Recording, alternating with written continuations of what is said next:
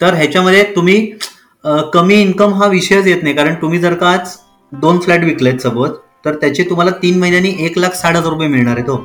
बरोबर की नाही? So it is equivalent to your three or four month salary in I T नमस्कार विद्यार्थी मित्रांनो पालकांनो आणि शिक्षकांनो. ऐका की पॉडकास्टच्या शिक्षण नीती सदरातल्या या भागामध्ये तुमचं स्वागत. सध्या आपण गप्पा मारतो आहोत वेगवेगळ्या करिअर क्षेत्रात काम करणाऱ्या प्रॅक्टिशनर्सबरोबर. म्हणजे जे त्या क्षेत्रात अगदी रोज काम करतात.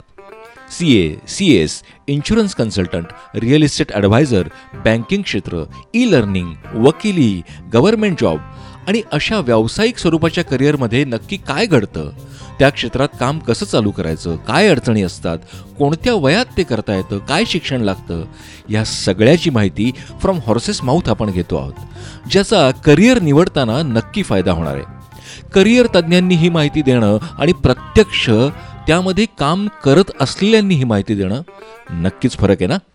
तर आज आपण गप्पा मारणार आहोत सारंग साठे यांच्याबरोबर. आणि हा या पॉडकास्टचा दुसरा भाग आहे. तुम्हाला जर पहिला भाग ऐकायचा असेल तर आमच्या ऐका की पॉडकास्टच्या शिक्षण नीती पॉडकास्ट लिंकवर क्लिक करा आणि तिथे तुम्हाला बाकीचे इतरही अनेक एपिसोड्स ऐकता येतील जे खूप इन्फॉर्मेटिव्ह आणि महत्त्वपूर्ण आहेत सगळ्यांसाठीच पालकांसाठी शिक्षकांसाठी आणि विद्यार्थ्यांसाठी. तर सारंगसाठी तुमचं परत एकदा स्वागत या पॉडकास्टमध्ये पण हे म्हणजे मला जेन्युन प्रश्न पडला की बिल्डर्स असे ऍडवायझर्स का नेमतील? अशा म्हणजे का?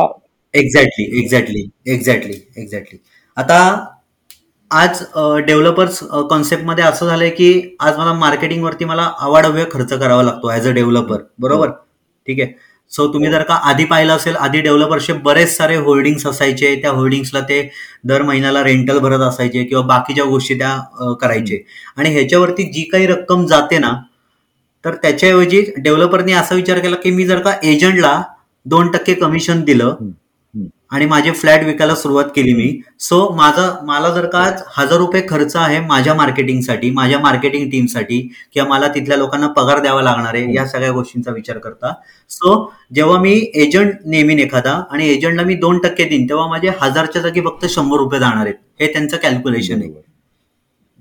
आणि म्हणूनच बरेच बिल्डर्स एजंट्स फ्रेंडली पण आहेत की बऱ्याच डेव्हलपर्सकडे आज बरेच एजंट्स लोक वर्षानुवर्ष काम करतायत आणि तिथेच फक्त त्यांची फ्लॅट विक्रीचं फ्लॅट विक्री करून देतात ते. अच्छा. येस त्यामुळे डेव्हलपर्सचा अल्टिमेटली पैसा वाचला. त्यांचं सॅलरी डिडक्शन झालं मॅन पॉवर कमी लागली त्यांना. आणि जे काय मार्केटिंग आहे ते आम्हीच करतोय आज त्यांचं. त्यामुळे आम्हाला आम्ही इकडे पैसा होतोय आणि त्याचं फळ आम्हाला तिकडे मिळतोय. असं तुम्ही म्हणलात तरी चालेल. बरोबर आणि मग ह्या सो हे झालं फ्रेश सेगमेंटबद्दल. आता समजा रिसेल कारण नॉर्मली जे असं ऐकलेलं असतं ते रिसेल एरियामध्ये जास्त शेअर असावं असं मला वाटतं. I don't know the facts yes yes yes बरोबर. आता कसं आहे रिसेल करताना तुम्हाला पहिली गोष्ट रेरा सर्टिफिकेट लागत नाही. अच्छा. बर. ठीक आहे? So anyone can do resale business आता या रिसेल बिझनेसमध्ये माझे बिझनेस इथिक्स काय आहेत? किंवा मी काय बिझनेस इथिक्स वापरणार आहे इन फ्युचर हे माझ्यावरती टोटली डिपेंड करतं. ठीक आहे? सो मला एखादा फ्लॅट रिसेलचा फ्लॅट विकून मला त्याच्याकडनं दोन टक्के आणि ह्याच्याकडनं दोन टक्के कमवायचे आहेत का मला त्यांनी सपोज एक अमाऊंट सांगितलेली आहे मी त्याच्यामध्ये पाच दहा लाख रुपये वाढवून सांगतो निगोशिएट करून देतो आणि मधलं राहिलेलं जे काय मार्जिन आहे ते मी कमवतो. सो असे दोन प्रकारचे एजंट्स तुम्हाला याच्यात मिळतील बेसिकली अच्छा. सो हे प्रत्येकाच्या भुकेवरती आहे की कोणाला किती पैशाची भूक आहे कोणाचे इथिक्स काय आहेत कोणाला कसा बिझनेस करायचा आहे कोण लॉंग टर्म विचार करतंय कोण शॉर्ट टर्म विचार करतंय. कारण रिसेलमध्ये जर का तुम्ही बघितलं तर शंभर पैकी नव्वद एजंट हे साईड बिझनेस म्हणूनच करत असतात हे काम. बरोबर. ते फुल बिझनेस म्हणून करत नसतात. फर्स्ट फर्स्ट प्रायोरिटी नसते त्यांना या बिझनेसला पण तिथे ऑपॉर्च्युनिटी आहे अशी फर्स्ट बिझनेस करायची sir frankly frankly speaking if you are seriously looking into real estate business ना then only the opportunity in fresh segment only because fresh सेगमेंटमध्ये सर कसं असतं? मी असतो क्लायंट असतो आणि डेव्हलपर असतो डिरेक्टली बरोबर? फ्रेश सेगमेंटमध्ये दुसरी गोष्ट डेव्हलपर जी प्राइस सांगतोय तेच प्राइस मला क्लायंटला सांगावी लागते. मला ती वाढवून सांगता येत नाही मला. बरोबर. तिसरी गोष्ट डेव्हलपर जी प्राइस सांगतोय त्याच्यामध्ये मी त्यांना आणखी निगोशिएट करून द्यायचा प्रयत्न करतो जेणेकरून कस्टमरचे दोन ते तीन लाख रुपये वाचतील याचा मी प्रयत्न करतो. आणि ते वाचतातच. जेव्हा तुम्ही कोणी एजंट थ्रू जातो तेव्हा डेव्हलपरला माहिती असतं की याला मी रेट नाही करून दिला तर तो आपल्याला दुसऱ्या प्रोजेक्टला दुसरीकडे फिरवेल तो क्लायंट येस बरोबर. आणि चौथी गोष्ट म्हणजे ह्याच्यामध्ये सगळा व्हाईट मनी आहे सर म्हणजे तुम्ही रिसेलमध्ये जर का व्यवहार कधी बघितला असेल कधी ऐकला असेल सो तुम्हाला असं ऐकवत येतं की वन थ्रू आहे वन थ्रू आहे. म्हणजे माझ्याकडे फ्लॅट नाहीये माझ्या मित्राकडे फ्लॅट आहे पण त्याच्या क्लायंट त्याचा तो क्लायंट आहे. सो दोन दोन मध्ये एजंट असतात इकडे दोन दोन एजंट असतात. So it is a chain it is a chain basically आणि जरी माझ्या थ्रू सर आज एजंट नसेल कोणी माझ्याकडे डायरेक्ट फ्लॅट आहे तरी पण मी सांगितलं क्लायंटला की आणखीन एक एजंट आहे त्याला पण तुम्हाला कमिशन द्यावं लागेल. तर कोणालाही कळत नाही याच्यामध्ये की नक्की काय चाललंय. सो ह्याच्यामध्ये एखादा फ्लॅट चांगला असतो पण त्याची किंमत जास्त असते म्हणून तो व्यवहार होत नाही किंवा तो व्यवहार महिनोन महिने चालतो मग त्याच्या अग्रीमेंटमध्ये कारण ही रिसेल म्हणजे जुनी प्रॉपर्टी येते बेसिकली सो जुन्या प्रॉपर्टीवरती तुम्हाला लोन किती मिळणार आहे काय मिळणार आहे या सगळ्याच गोष्टींचा अभ्यास तुम्हाला मग करावा लागतो. आणि तिथे स्टॅबिलिटी येत नाही बेसिकली तुम्हाला रिसेलमध्ये अच्छा. ओके पण एखाद्याला समजा त्याच म्हणजे if suppose somebody is having connect तर त्याला त्याच सेगमेंटमध्ये बिझनेस करायचा असेल. एक्झॅक्टली एक्झॅक्टली रिसेलचा बिझनेस मी तुम्हाला सांगेन सर मुंबई सारख्या शहरात खूप चालतो. कारण मुंबईमध्ये मुंबईमध्ये रिसेलचे पण फ्लॅट अगदी करोडच्या भावात असतात आज ठीक आहे? सो मुंबईमध्ये आज तुम्ही बघितलं तर सेव्हन्टी पर्सेंट एजंट्स हे रिसेलमध्ये काम करतात. आता हे कसं आहे? सप्लाय आणि डिमांड वरती सगळा खेळ आहे हा. आज पुण्यामध्ये सप्लाय खूप जास्त होतोय नवीन फ्लॅटचा नवीन बिल्डिंगचा सो लोकांची पण तीच डिमांड वाढायला चालली की मला नवीन फ्लॅट द्या मला जुना नको. पण मुंबईमध्ये नवीन फ्लॅट घेताना पण पंधरा वीस कोटी रुपये मोजावे लागतात तुम्हाला थ्री बीएचके आणि फोर बीएचके ला. सो मला जुना पण चालेल अगदी सहा सहा सात वर्षापूर्वीचा पण चालेल पण थोडे बाबा दहा कोटी पर्यंत असले तर चालेल. म्हणजे असा असा क्राऊड किंवा असंच डिमांड तिकडच्या लोकांना आहे.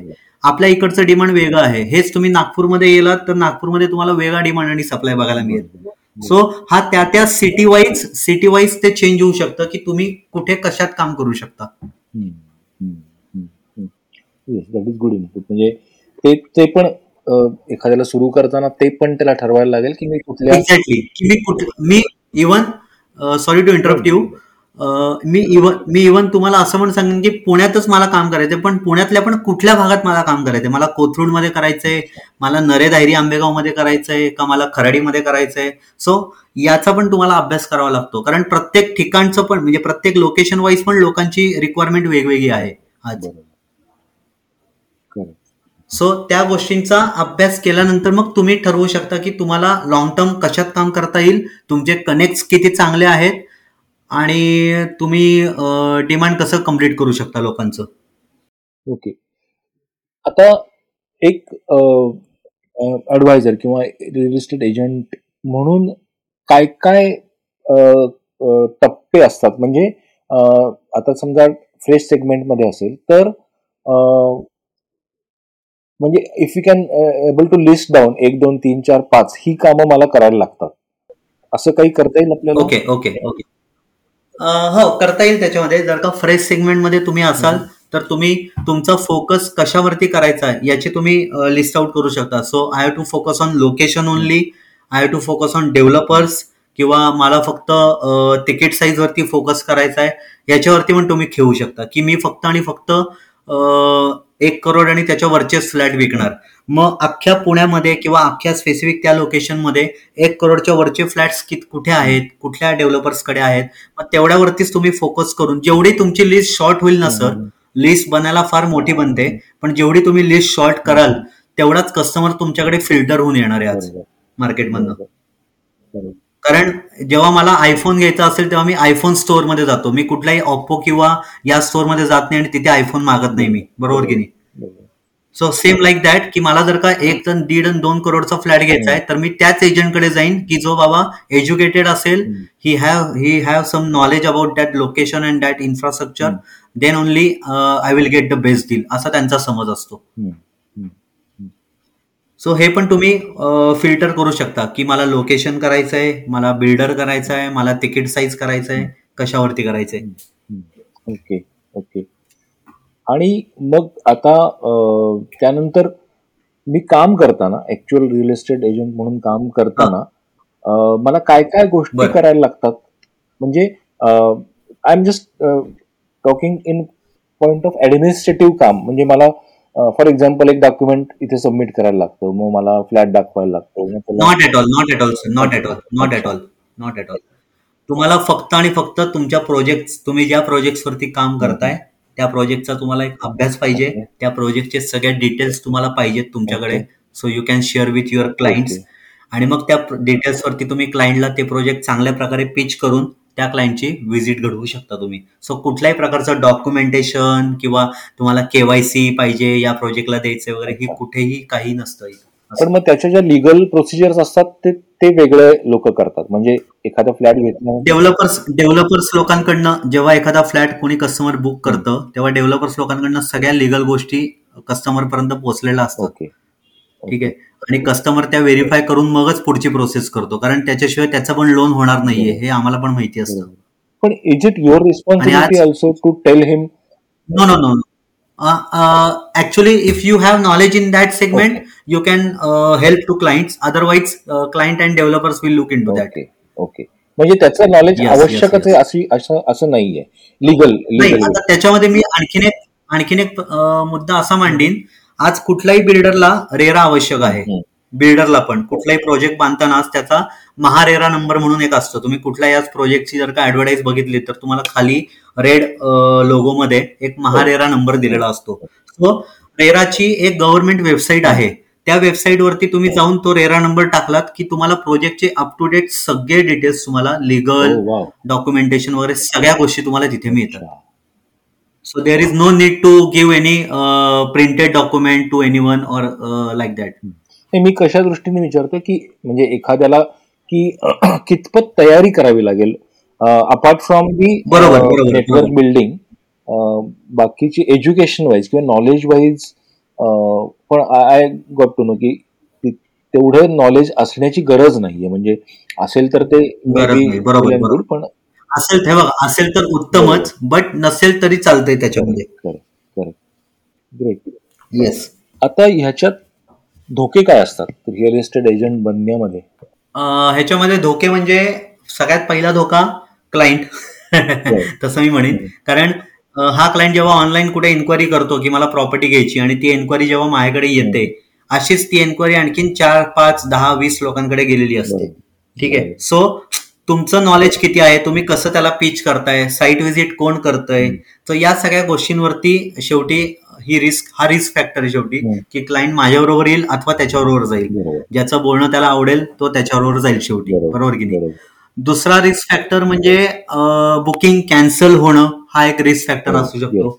की तुम्ही आज बुकिंग केलंय येस बुकिंग केलंय बट सम हाऊ त्या प्रोजेक्टच्या नंतर काही तुम्हाला आता अशा गोष्टी कळल्या की त्या तुम्हाला माहितीच नव्हत्या किंवा त्या रेरावरती पण मेन्शन नाहीयेत unfortunately so in that case client may get cancel आणि तो पॉइंट ऑफ कॉन्टॅक्ट असणार डेफिनेटली त्याच्यासाठी. एक्झॅक्टली एक्झॅक्टली एक्झॅक्टली सो त्या केसमध्ये एकतर क्लायंट लोक बुकिंग कॅन्सल करू शकतात. और आणखीन रिस्क फॅक्टर म्हणाल तर एकतर डेव्हलपरची बाजू आपण समजून घेतली पाहिजे की डेव्हलपर्स किती चांगला आहे त्याचे प्रोजेक्ट म्हणजे डेव्हलपर्सचा एक पोर्टफोलिओ आपल्याकडे पाहिजे की जेणेकरून आपण लोकल डेव्हलपरकडे जाण्यापेक्षा we can insist them to go with reputed developer so तिथे तुम्हाला काही प्रॉब्लेम्स येणार नाहीत. आणि सगळ्या गोष्टी तुम्हाला ज्या सांगितल्या त्याच मिळतील तुम्हाला. हा एक पिचिंग पॉईंट झाला शेवटी आपला. आता या रिस्क फॅक्टरमध्ये सुद्धा मला असं जाणून घ्यायला आवडेल की कारण आपण हे करिअर सुचवतोय मुला विद्यार्थ्यांना पालकांना सुद्धा की या क्षेत्रामध्ये त्यामुळे कुठलाही बिझनेस म्हटला की त्याच्यामध्ये प्रॉबेबली मंथली इन्कम हा थोडासा फ्लक्च्युएटिंग फॅक्टर असतो अनलेस अनटिल तो सेट होत नाही तोपर्यंत. तर ह्याच साधारण रेंज काय असते इन्कमची म्हणजे आय एम टॉकिंग हा. आणि दुसरा प्रश्न असा आहे की बिझनेस सुरू केल्या केल्या साधारण याचा ब्रिदिंग पिरियड काय असतो? इन्कम मिळण्याचा. Exactly yes it's a good point ह्याच्यामध्ये तुम्ही जेव्हा बिझनेस सुरू करता फॉर एक्झाम्पल तुमचं पहिल्या महिन्यात एक डील झालं सपोज ठीक आहे? एक पन्नास लाखाचा फ्लॅट तुम्ही आज विकलात. डेव्हलपरचा एखाद्या क्लायंटला विकलात तुम्ही. सो याची बिलिंग प्रोसेस किंवा याचं अर्निंग प्रोसेस होईस्तवर साधारण तीन तीन महिने लागतात आपल्याला. बरोबर. म्हणजे तुम्ही या महिन्यात केलेल्या बुकिंगचे पैसे तुम्हाला तिसऱ्या महिन्यात मिळतात. जानेवारी महिन्यात तुम्ही सपोज बुकिंग केलं असेल सो त्याचे महिने तुम्हाला फेब्रुवारी फेब्रुवारी मार्च मार्च मध्ये मिळतील तुम्हाला. If the all things goes in better direction म्हणजे त्यांचं बुकिंग झालं त्यांचं अग्रीमेंट झालं अग्रीमेंट झाल्यानंतर आपल्याला त्यांना इनव्हॉइस रेस करावं लागतं बिल्डरला आणि मग त्याच्यानंतर इनव्हॉइस रेस केल्यानंतर आपल्याला महिनाभरात बिल मिळतं. अच्छा. सो जर का ब्रेदिंग पिरियडचा तुम्ही विषय केला तर जर का पहिले तीन महिने तुमचं मी समजतो एक एकच डील झालं जानेवारी महिन्यात एक फेब्रुवारी महिन्यात एक आणि मार्च महिन्यात एक. तर जानेवारी महिन्यातले पैसे तुम्हाला मार्चला यायला सुरुवात होतील आणि हे पैसे साधारण कमीत कमी ऐंशी हजार ते एक लाख रुपये या कॅटेगरीमध्ये येतील तुम्हाला. ओके. ओके. येस कारण आज पुण्यात कुठेही फ्लॅट विकलात तुम्ही तरी मिनिमम चाळीस लाख किंमत आहेच आहे. बरोबर. आपण असा विचार केला. आणि या चाळीस लाखावरती सपोज ही अग्रीमेंट व्हॅल्यू असेल तर याच्यावरती दोन टक्के म्हणजे मिनिमम ऐंशी हजार रुपये तुम्हाला तर नक्की मिळतात. बट त्यासाठी तुम्हाला सलग ती कंटिन्युटी ठेवावी लागते बुकिंगची. कारण तुम्हाला एकदा ऐंशी हजार रुपये यायला सुरुवात झाली की मग ते कंटिन्युअस परत पुढच्या महिन्यात कशी येतील ह्याची पण जबाबदारी आपण घेतली पाहिजे. और याची we should just take care of that point also. की आपल्याला प्रत्येक महिन्यात मिनिमम एक बुकिंग करायचंच आहे आपल्याला.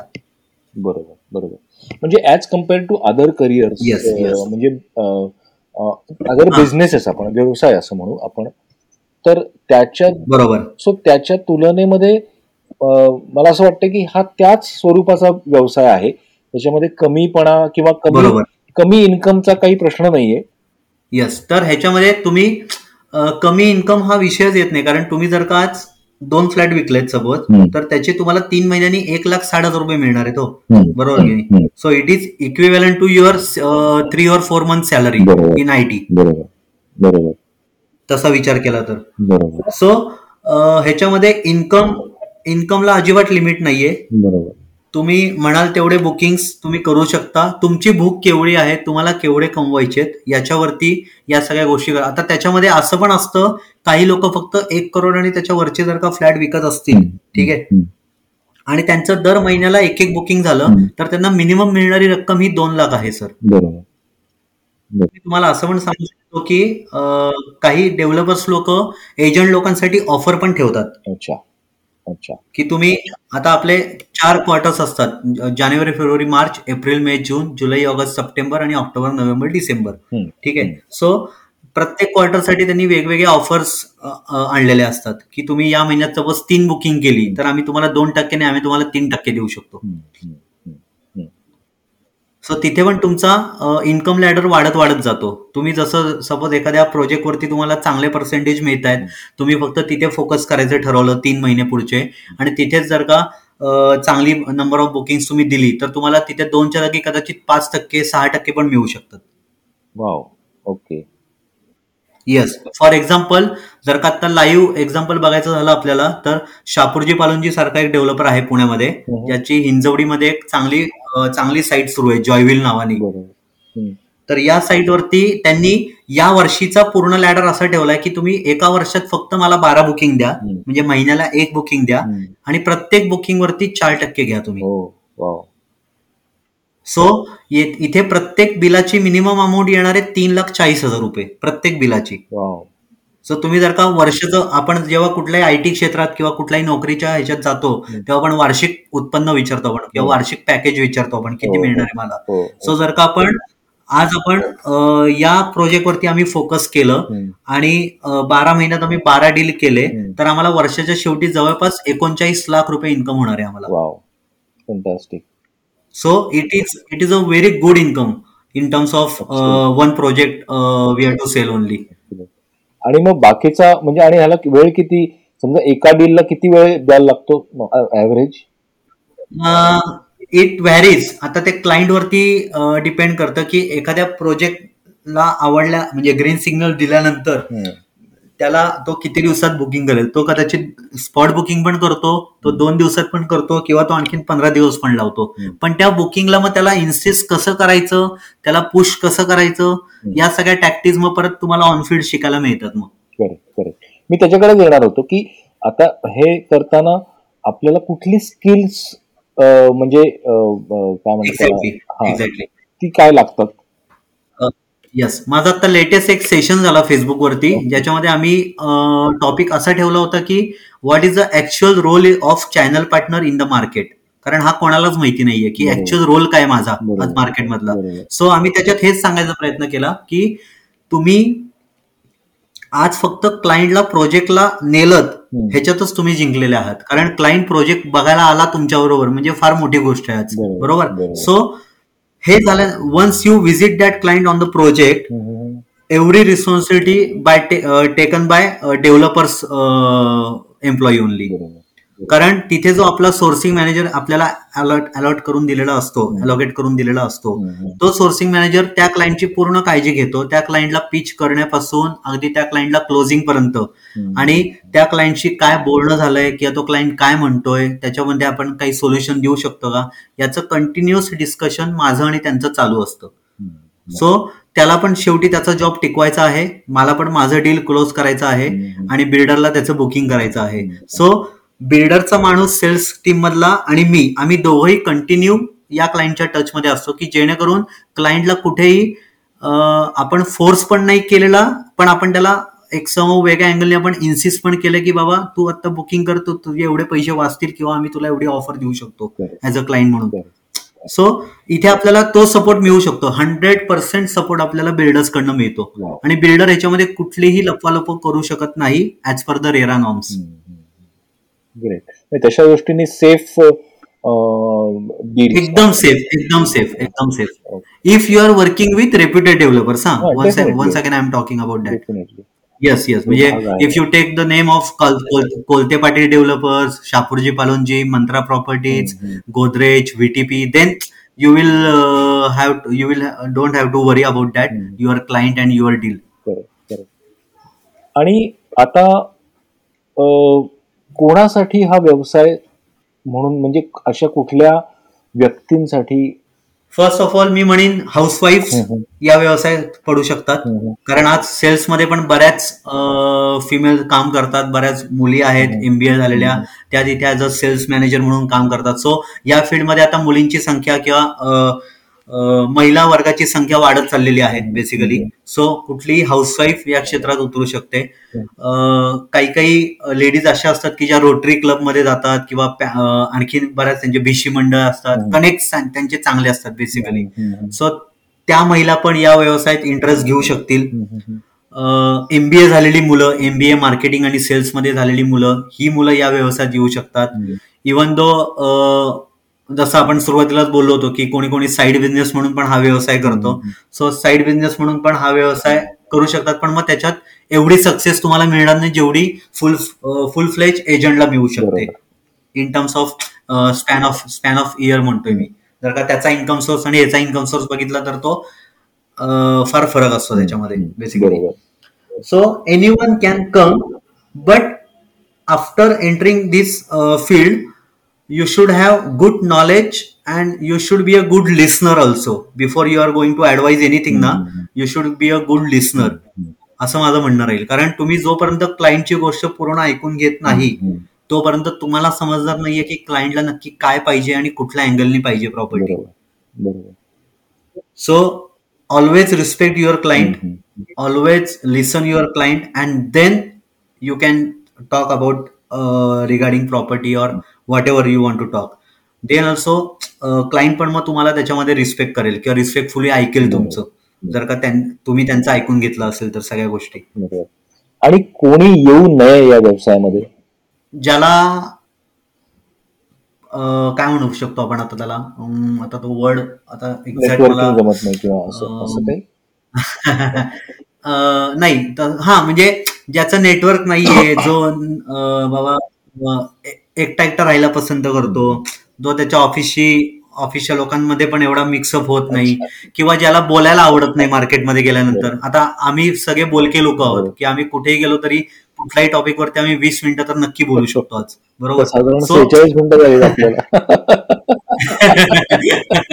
सो म्हणजे तो शाय शाय लोक असतात किंवा अरे नको आपण ते कसं करायचं मग ते कसं आपल्याला येईल का? किंवा आधीच त्यांना बरेच निगेटिव्ह पॉइंट्स माहिती असतात त्या फील्ड मधले कदाचित. म्हणजे माहिती नसतात पण ते माहिती असल्यासारखे दाखवतात पण. की नाही मग मग ते डीलच कॅन्सल झालं तर मग बिल्डरनी पैसेच नाही दिले तर म्हणजे असे काहीतरी डाऊट्स असतात त्याच्यामध्ये हा काय? सो ही लोक मग या लोकांनी खरंच त्या क्षेत्रात येऊ नये आणि त्या क्षेत्राचा विचार पण करू नये. माझं असं मत राहील. Yes yes great great thank you Sarang. आपण भरपूर वेळ अगदी अगदी इन्फॉर्मल गप्पा मारल्या आणि मला नक्की खात्री आहे की ज्यांना कोणाला या क्षेत्रामध्ये इव्हन ग्रॅज्युएट झाल्या झाल्या करिअर करायचं असेल तर ते अगदीच शक्य आहे.